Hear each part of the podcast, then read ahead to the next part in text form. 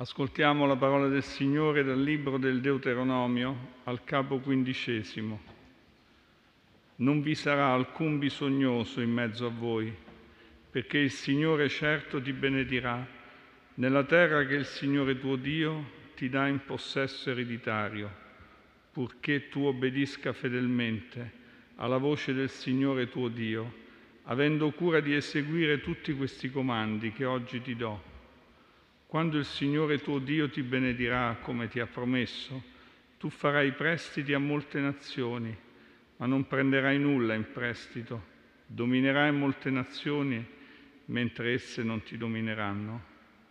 Se vi sarà in mezzo a te qualche tuo fratello che sia bisognoso in una delle tue città, nella terra che il Signore tuo Dio ti dà, non indurirai il tuo cuore e non chiuderai la mano davanti al tuo fratello bisognoso, ma gli aprirai la mano, gli presterai quanto occorre alle necessità in cui si trova. Bada bene che non ti entri in cuore questo pensiero iniquo. È vicino il settimo anno, l'anno della rimissione e il tuo occhio sia cattivo verso il tuo fratello bisognoso e tu non gli dia nulla. Egli griderebbe al Signore contro di te e un peccato sarebbe su di te. Dagli generosamente e mentre gli doni il tuo cuore non si rattristi. Proprio per questo infatti il Signore tuo Dio ti benedirà in ogni lavoro in ogni cosa a cui avrai messo mano, poiché i bisognosi non mancheranno mai nella terra allora io ti do questo comandamento e ti dico, apri generosamente la mano al tuo fratello povero e bisognoso nella tua terra. È parola del Signore.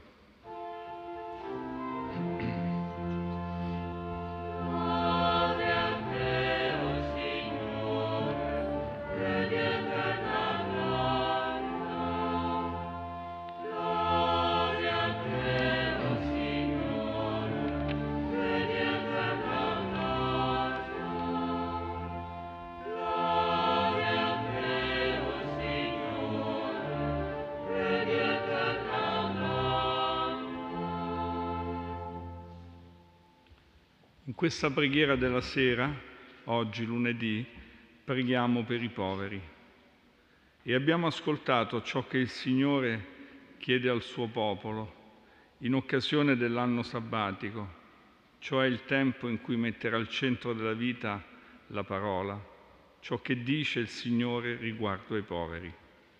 È un, com- un comandamento d'amore verso i poveri molto chiaro non vi sarà alcun bisognoso in mezzo a voi e se vi sarà, non indurirà il tuo cuore e non chiuderai la tua mano. La mano e il cuore vengono mossi dalla parola di Dio. Questo lo crediamo, lo viviamo, lo abbiamo sperimentato, perché l'amore per i poveri è protetto ed è accresciuto dalla parola che suscita in noi la fede suscita in noi le opere e la parola del Signore difende i poveri presso noi stessi, a scapito della nostra eventuale avarizia, pigrizia, ritrosia, paura. E la parola di Dio suscita e risuscita il nostro cuore, affermando il primato del cuore di fronte alla vita, ai poveri, il primato del cuore e non dell'interesse. La scrittura parla anche di un pensiero iniquo che si esprime nell'avere un occhio cattivo verso il fratello bisognoso. Cosa significa occhio cattivo? È l'occhio che non vede perché è concentrato su di sé, che vede solo se stesso. È l'occhio che non vuole vedere e che poco si preoccupa di chi è nel bisogno. E noi sappiamo che l'occhio è molto importante perché ci sono poveri vicini a noi, ma ci sono anche poveri lontani. E questa sera vorremmo elevare la nostra preghiera al Signore assieme agli amici che vengono dal Galles e che partecipano alla nostra preghiera, elevare la nostra preghiera per i poveri dell'Ucraina che soffrono drammaticamente delle conseguenze della guerra, quei poveri che anche i nostri fratelli e sorelle delle comunità in Ucraina continuano a servire e a visitare nonostante il gravissimo momento di difficoltà. La parola risveglia il nostro cuore perché il nostro occhio diventi buono e la mano generosa. Ed è importante guardare a tanti che lontano da qui sono nel bisogno, perché nella casa del Signore non si dimentica nessuno, soprattutto chi è lontano e chi soffre. E oggi i poveri dell'Ucraina si fanno a noi tanto vicini, particolarmente vicini. Nella casa del Signore i problemi dei poveri ci raggiungono e diventano almeno un poco i nostri problemi. Infatti a partire dalla vita di ognuno di noi, in questi nostri tempi, si viene a realizzare un'alleanza particolare, quella di cui parla il profeta Sofonia, l'alleanza tra gli umili e i poveri, gli umili, i cristiani, che scoprono come l'orgoglio della loro vita e l'arroganza del loro benessere non valgono a nulla, ma come chiede il profeta, cercate l'umiltà per trovarvi a riparo nel giorno dell'ira del Signore.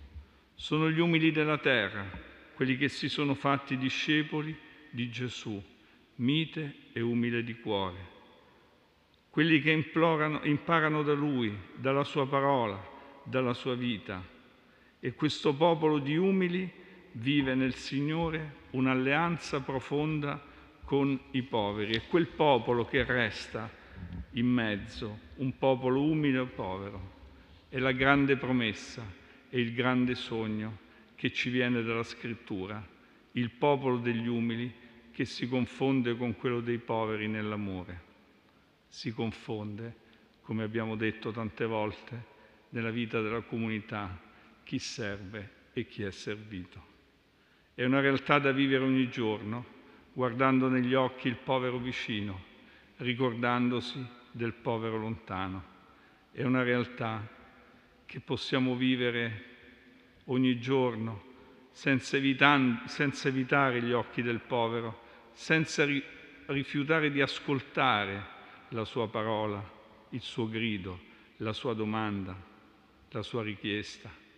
È una realtà da vivere con un cuore umile restando umili. Così, sorelle e fratelli, scopriamo ogni giorno che nell'umiltà cresce la fraternità con i poveri, quell'alleanza e quella fraternità di cui mi rendo conto quando alzo gli occhi e li volgo verso al Signore che qui, che in un certo modo presiede la nostra preghiera, guardo il suo volto, Lui che è stato mite, è, è mite e umile di cuore. Lui che ogni volta che lo guardiamo ci insegna e ci ricorda di amare tutti e particolarmente i più poveri.